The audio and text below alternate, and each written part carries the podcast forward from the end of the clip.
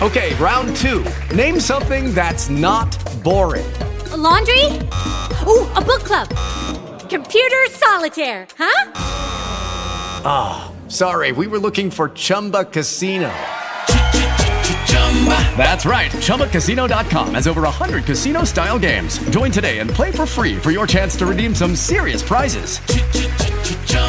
ChumbaCasino.com. No purchase necessary. Full prohibited by law. 18 plus terms and conditions apply. See website for details. Hey, welcome back, everybody, to uh, yet another uh, great interview here on the Ludini Rock and Roll Circus with uh, Lou Lombardi, aka Ludini. Today, my very, very special guest is Ariel Hyatt the founder of the successful PR firm Cyber PR. Uh, she's an international speaker, author of four books, uh, tr- uh, trademarked her P- cyber PR process, and this marks the intersection of social media PR and online marketing. Her PR method is taught at several universities. However, she is best known in her industry for her ability to simplify and explain things that creative minds don't necessarily love, like uh, PR, marketing, and social media. Ariel Hyatt, welcome to the Ludini Rock and Roll Circus. So good to meet you. So good to be here. Thanks for that very amazing introduction. I couldn't have said it better myself. okay. So, tell us. So, so you have all these great accolades. You've been in this business for a long time. You've helped so many people. Uh, just so my audience knows, some of the some of the clients that you've worked with are uh, I, uh, the Brian Setzer Orchestra, John Popper Project, Wendy and Lisa from the Revolution. I remember them from the '80s. Uh, uh, the Jerky Boys, Bowling for Soup, and Duran Duran. true. so, true. So so how did you so let's go back. How did you get started in the music business? The short answer is um okay. Right. No one would give me a job so i made one up pretty much. Um let's see. Like many of you listening in um i got a liberal arts degree. Um i'm not a musician but i am uh very into the arts and so i had a theater degree from a small Yankee University, um, and graduated and to the not delight of my parents moved back in with them. Um okay. I do have the fortune of being born and raised in in new york city so uh, location wise that was a good pole position to get into the music business and then started the um humbling six month job search. I got a little internship at classic rock radio station WNEW-FM. So that was my first paying gig in the business. And at nights, I worked at record stores at a record store called NYCD. For those of you who don't know what a record store is, that's where people used to buy the music.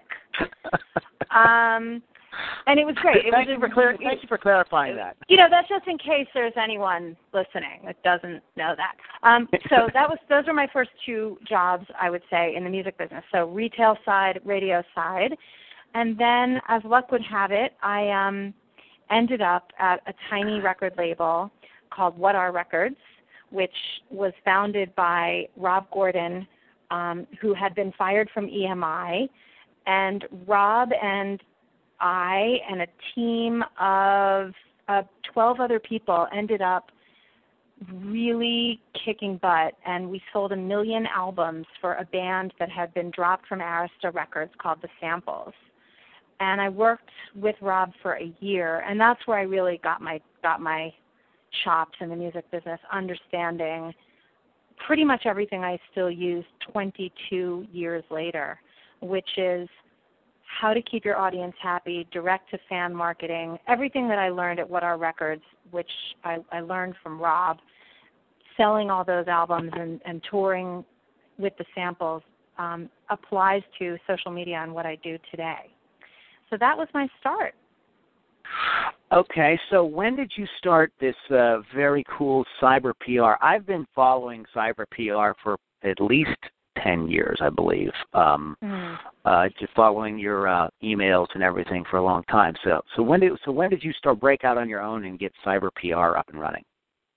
Uh, I broke out on my own after after a year, a little bit over a year at What Are Records. I got a job working for a concert promotions company. Did that for a year, and um, I got fired.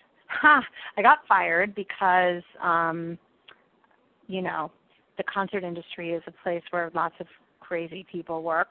Um, and I was living at the time in Boulder, Colorado, and there were no jobs. There was no, unlike in New York where there were many possibilities, there were very few. I founded, at the time, it was called Ariel Publicity. I very creatively named it after myself.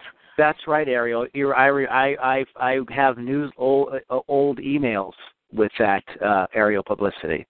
Yeah, that, that's how yeah, long. That's so, how long. That's where you. That's where I. That's where I think I start, started with. But go ahead. I'm sorry to mean to interrupt. Wow. Um, yeah. So in 1996, I founded a traditional PR firm, and we launched. When I say we, that's really me and a pile of business cards. Um, we launched. We launched at South by Southwest. South by Southwest '96, and um, I was a traditional publicist for 10 years. And my core client base was because I was out of Boulder, Colorado, touring musicians and that was during the time uh, where the hippie jam bands were really, really um, kicking butt. Okay. Um, and I worked with with a lot of artists that made their livings on the road. And I was a I was a booking agent. I was uh, did traditional tour PR and some national PR. I moved my business. Um, seven years in, I moved back to New York City, where I'm from. I started noticing around 2000, 2001, and then I really noticed after September 11th a massive sea change in how the media was receiving, especially the types of artists that I was representing. And I like to say, I mean, you just named the largest artists that I've worked with, um, but truly my client base has been independent artists who are non major affiliates. So uh, I've worked with 3,000 artists, and probably you know, you, we could only name about 20 or 30 that might be household names. So mostly my work has been with emerging artists. Um, and I could see that there was less and less room for them to be included in, in large dailies and weeklies and newspapers and magazines, television. Then when the Radio Act happened, we all know what happened there. There was no Right. chance of them getting on any radio. And then the papers started firing their entertainment editors, which were my bread and butter. And I realized if I didn't do something to transform my business, I wouldn't have a business. And so at that time, the internet was just taking off. Social media didn't even, that term didn't exist. It was, you know, web rings and list serves and web News news groups. news groups exactly Yeah. um and i i started finding pockets of enthusiastic music fans and that's where i focused my attention. And the rest sort of you know out of the sheer frustration of of not knowing how to produce results for my clients i taught myself how to use all of those things which then of course emerged into what we know now. Um, so while a lot of while a lot of the business was running away from uh, you know indie acts, uh, if you will, you sort of said, "Aha, here's an opening. Here's something that I can that I can do." Didn't didn't that scare the living crap out of you, or are you fearless? me- no, no, I'm I'm definitely not fearless. I'm I, it's funny. No. I think what I realized was it, it was more motivated by my disdain for having to talk to upset music journalists. Uh, being a publicist, for, for those of you who have never tried it, is really not so fun. Um, Okay. And I just thought if I have to call Jon Pareles one more time, I'm gonna I'm gonna cry. Um, and when you're a publicist, you know, there's this whole the managing of expectations part of the puzzle is really tricky because artists and clients come to you and they expect the best that you know they they give you their best scenario right i want to be in spin i want to be in rolling stone i want to be on npr i want to be on conan i want to be on late night i want to be you know in the la times the new york times and you know as a, as a publicist that the chances of that happening especially for an emerging artist that's not signed to a major label that doesn't have a big fan base yet that that is a real long shot and it was really hard i spent a couple years just thinking i can't i can't do that. I mean, it, it, it's it wasn't in my wheelhouse. Yes, I could do it when I was working for George Clinton or Duran Duran or any of those larger acts, but the truth is everything happens in due time. And when you are in a position like a publicist or a radio promoter or anyone that's into marketing, there's a whole misconception that hiring someone like that helps you jump to the front of the line. And it's just not true in my experience. Uh, okay, so, so, this is this is a good point because um, I think that a lot of people who hire uh, uh, music business professionals out there, and there's a lot of very good ones. It's a sort of like thing that they automatically think, well, this is this is it. This is the this is the silver bullet that's going to like get me right where I want to go. Absolutely, and you think, well, they worked with Radiohead, so therefore my star is, is rising next. Um, so truly, it had less to do with fear and more to do with, as an entrepreneur and as someone who's spent my entire adult life creating my own business, um, it was intolerable for me to carry on as a publicist because I truly knew that that wasn't what I liked to do. Mm-hmm.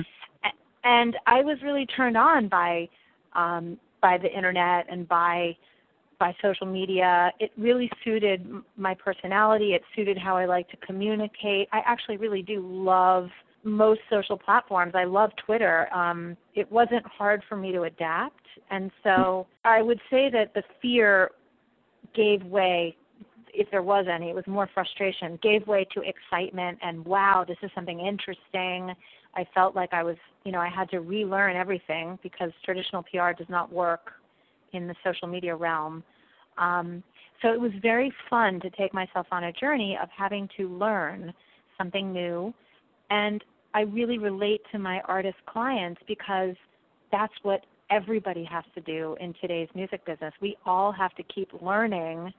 Once we think we figured something out, Spotify launches or Apple Music launches or the next big thing that disrupts everything, YouTube monetization. You know, you always have to kind of stay on top of what is the new paradigm. Um, and so I'm a learner, and I think that's that's been been the best, and that's the best way I can say um, that's really helped me to get on top of all this stuff. What is the cyber PR process? The cyber PR process is, unless you take an integrated approach to your marketing and your PR, you're not going to get very far. So the purview that I had was looking through the lens as a traditional publicist. And if those of you don't actually know, that means, and it's kind of dead now, but back in the day it meant you write a press release, you blast the press release out to a list of appropriate journalists who you think will pick up on what the press release is about. And there was a formal way of communicating um, how to get an article written or a piece done. So that's part of cyber PR, the old school traditional PR, and, and that's still sort of the ethos of how we do business and, and how we founded the, the system.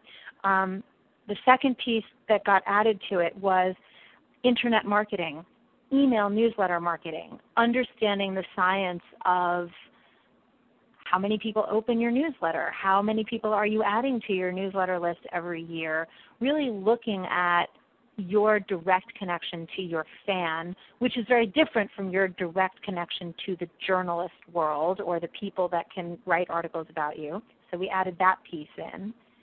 And then the third part of cyber PR is we look at social media. We look at is your fan base growing? Are people catching on? Are people talking about you?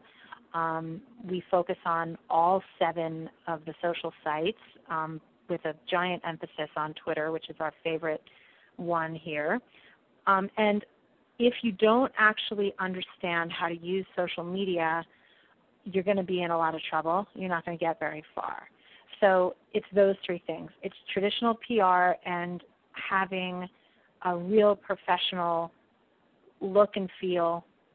It's understanding that's one side of the house, mixing it with social media, two way conversations, and blending in really building your newsletter list, building your fan base, making sure you're touching your fans consistently.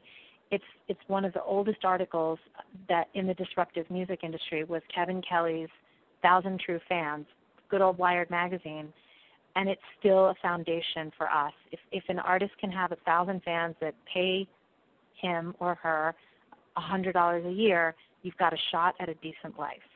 And we still we still use that model. So that's cyber. Uh, give me, I don't know, maybe t- give the audience maybe one or two things that they can do on social media because you're because I know that you believe that it's really important. I understand why you're saying that. That social media is very important for musicians.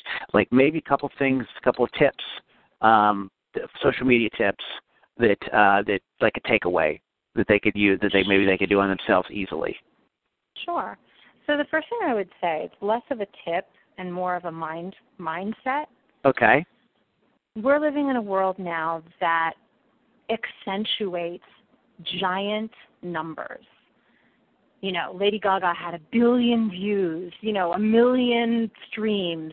You know, we're living in this crazy time where mm-hmm. unless you have a million of something, you're not good or you're not going to succeed. And then, of course, there's all this horrible news about how much 20 million streams actually pays you, which is, you know, 50 cents or something horrible. But um, so I so the mindset I would say is when you're going to approach social, think micro, not macro. Think about touching or connecting to or interacting with one person. And don't get all caught up with, oh, I don't have 10,000 or 20,000 or 50,000 or whatever crazy big number. If you can inspire or touch one person, you are beginning to understand how to use social media. So, micro, not macro. And that means just responding to people that talk to you and not just like liking something or thank you or a little smiley face, but like really thoughtfully commenting on what someone says to you. That would be my first tip. Get a real relationship going with one or two or five or ten people. And it doesn't matter which channel. You can share photos on Instagram, you can leave thoughtful comments on Facebook, you can send each other an at message or a direct message on Twitter. The vehicle is not important.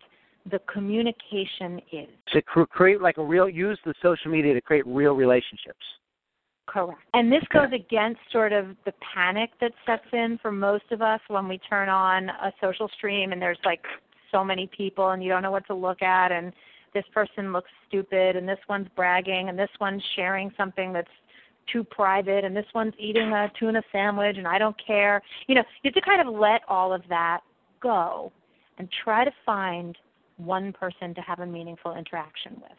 So, I, one thing that I've always said to people was that they forget is the first word of social media is social. And social means hanging out, talking, getting to know people, you know, having interesting conversations and cr- creating good feeling. That's right and you know, I I, I had I wrote a famous article that I think got a million shares or something. Not even, maybe it got ten, but it was good. And it it I it, it I wrote, a million, damn it. It was amazing. I don't know whatever it is, but the point is, the article is called. I wish it wasn't called social media because, to your point, it's the media part that trips us up, and it's our attachment to if the media doesn't care about me, I don't count. Uh, and this is you know, point. which I think is one of one of the oldest um, problems with when we think about fame or think about how we're going to get somewhere. You know, we think, well, if the media doesn't pay attention, it it, it doesn't count. So that's that. Yes, social is the leading word, but media is the one you should just like totally ignore. okay. Well, speaking of social media, boy, that was I, I've, I'm taking tons of notes here. Um, speaking of uh, social media, what is Social Media House? And explain you, you have some sort of giveaway or something going on with this. If you could you talk about that for a second? I'd love to. So, Social Media House is again, as I was thinking through cyber PR, which is this process. I like processes, and I to me, when you know, my dad is an artist, and so I've, I've spent my life looking at how artists think and business systems and processes normally not high on the list of how a creative mind functions. And so Social Media House it was my way of approaching the whole social media puzzle. So it, it was grounded in my first book that I wrote called Music Success in Nine Weeks, which was a nine week system. And I wrote that book before Facebook even came into the market. Um, and it's been obviously rewritten now to include those social platforms. But Social Media House was a system that I set up so that I could explain to our clients how to build an effective presence online. And I did it just like you would build a house. So start with the foundation, get that right, then frame the door, then go up and build the house, and the chimney is the last piece, right? So, um, or the roof would be the last piece. So I sort of thought through the different rooms of the house, the different elements of the house, and Social Media House, um, because I do love the number nine, um, it is a nine week system, and I created an online course starting with how to think about your social marketing, going into websites. Week three, we talk about Facebook, then we move into Twitter, then we go to YouTube, then we go to Pinterest and Instagram, then we talk about newsletters and blogging, and finally, on the last week, we talk about monetization. How are we going to all make money now that we understand the foundational stuff? And so, Social Media House is a course. It's taught by me and some of my team members here at Cyber PR. And it is a primer for those that have never really done social or done it in a systematic way and it's a refresher um, for those that already feel like they have it all sorted out. It is a work in progress. Social media never stops. Getting your website tweaked never stops. Making sure that you look and feel a certain way online never stops. So that's what it is. And it's um I used to for about a year and a half I sold the course for three hundred dollars and all of this Apple news got me so upset this past spring um, and before Miss Taylor Swift uh, helped us all out by really making a point that it's not fair that artists should give away all of their intellectual property so that Apple can get us hooked on their products. Um, I said, you know what? If every artist I know has to give away their IP, I'm going to give away mine.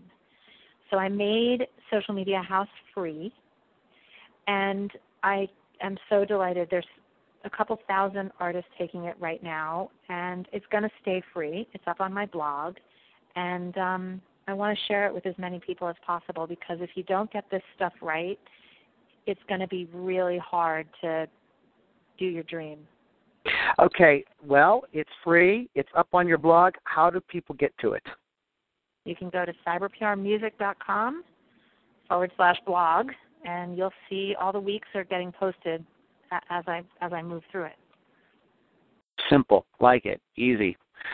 Okay, uh, you have written four books now. All right, and your latest book just came out, right? Crowd Start.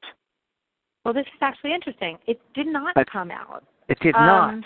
Uh oh. It did I, not. I read somewhere it was coming out in spring of no, 2015. I no? know, I know, because that was sort of wishful thinking. It, I, it's not going to come out because I am actually, um, I'm working on on a bigger book. I I have a tentative book deal, which is very exciting. It's going to be my first non-self-published book. Oh, But- congratulations! Thank you. So my book was going to be all about crowdfunding, and instead of that, I'm going to make more of an entrepreneur's guide, um, and I'm going to instead turn the crowdfunding course into an online program. So I should be launching that within the next, I would say, middle of 2016. Okay. Um, yeah, so at this point, um, CrowdStart is not starting.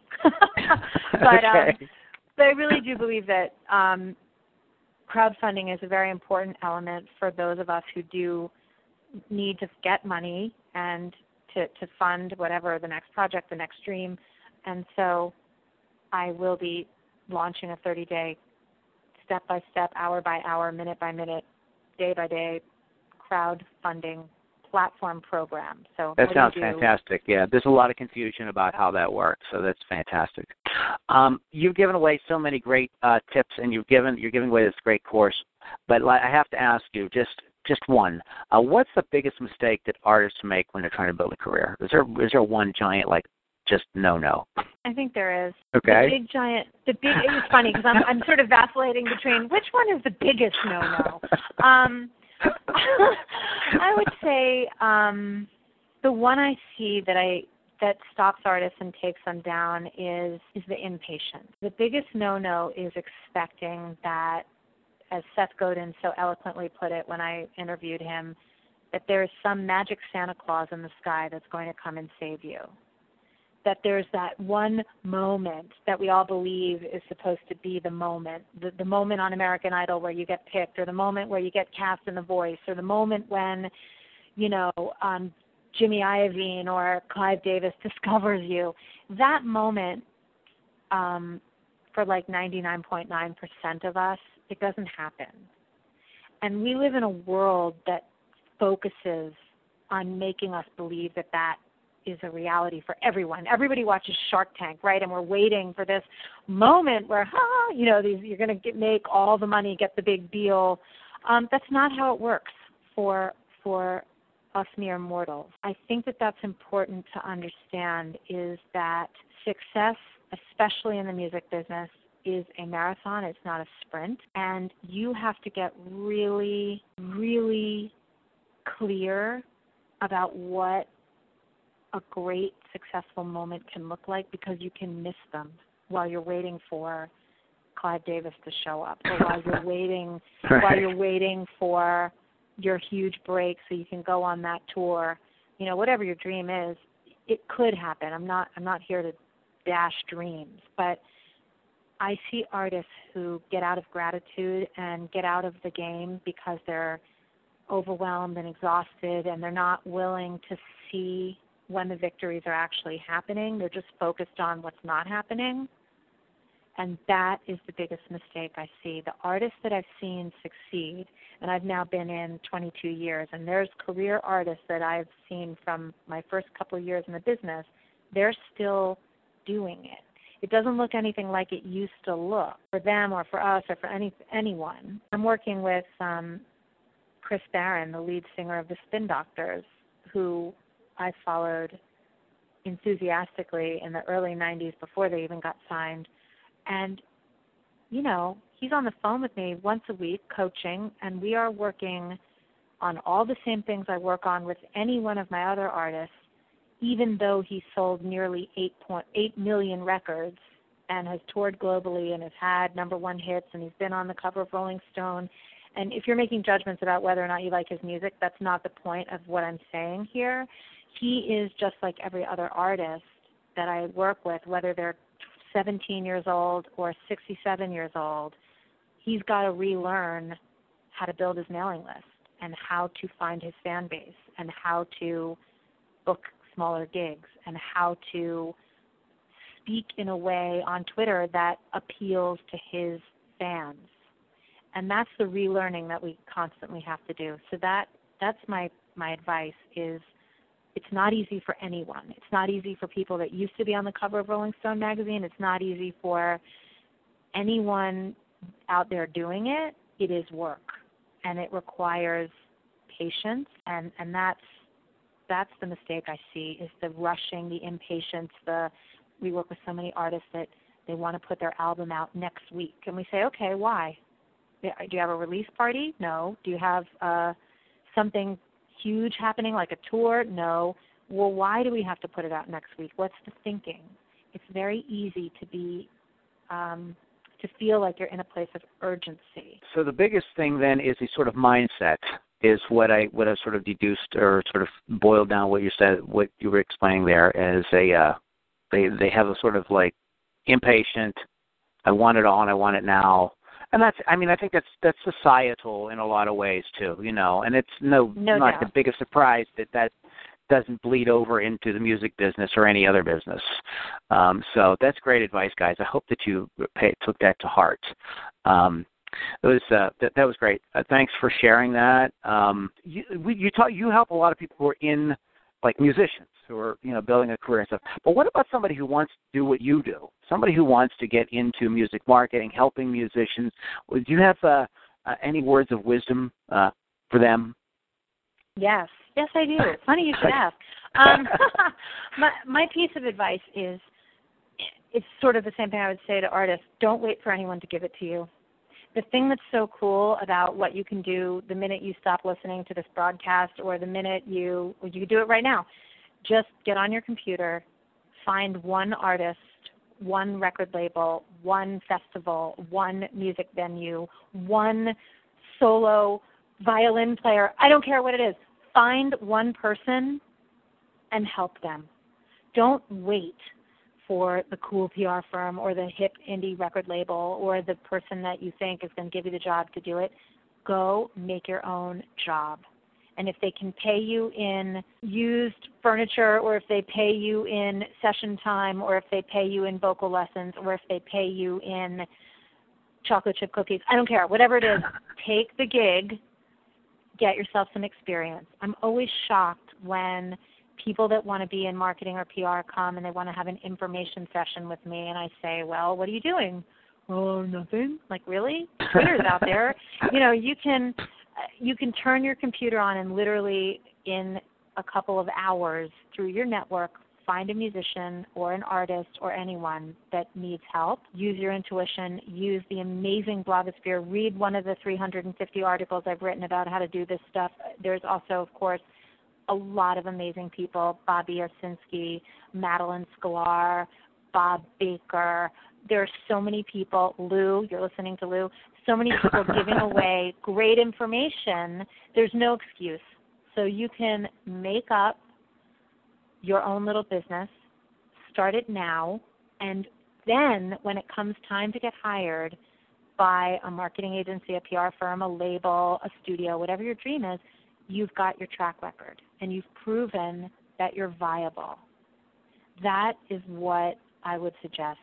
Working with Ariel, how if somebody wants to work with you, Ariel, what what's what what uh, what do you what do you have available? How do people get in touch with you? What what's the process?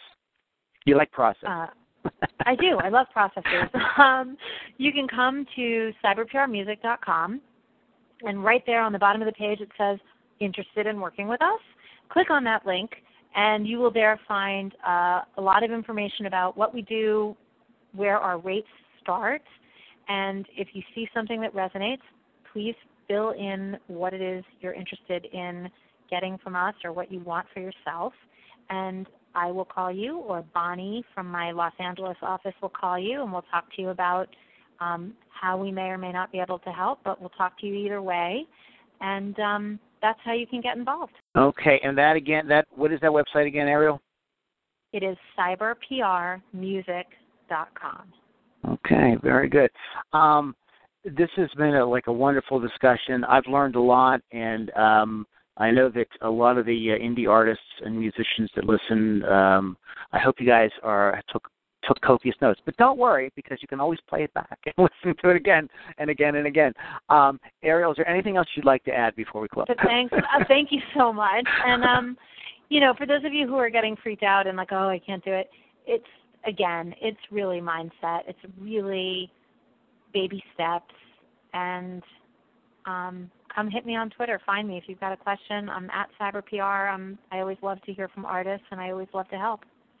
Uh, Ariel, by the way, is very easy to approach. She's very approachable, um, even though she has some, uh, you know, uh, famous names on her website. Um, she was, uh, you know, hey, I was able to talk to her.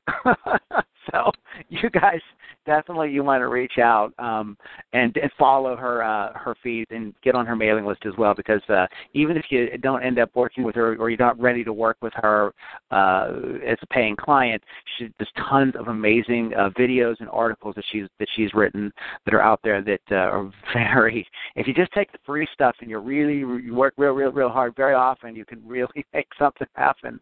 So Ariel, thank you so much. And um, it's just we're gonna we're gonna end the call. We're gonna end the recording now. But if you hang on one second, I want to talk to you before you go. Okay? Okay. All right, guys. Thanks for listening. Uh, uh, don't forget to check out Ariel's website, and you can uh, always tune back into past podcasts at podcast.ludinirockandrollcircus.com. We'll see you guys on the next show. It is Ryan here, and I have a question for you. What do you do when you win? Like, are you a fist pumper? A woohooer, a hand clapper, a high fiver. I kind of like the high five, but if you want to hone in on those winning moves, check out Chumba Casino. At ChumbaCasino.com, choose from hundreds of social casino style games for your chance to redeem serious cash prizes. There are new game releases weekly, plus free daily bonuses. So don't wait. Start having the most fun ever at ChumbaCasino.com. No purchase necessary. VGW. Void were prohibited by law. See terms and conditions. 18 plus.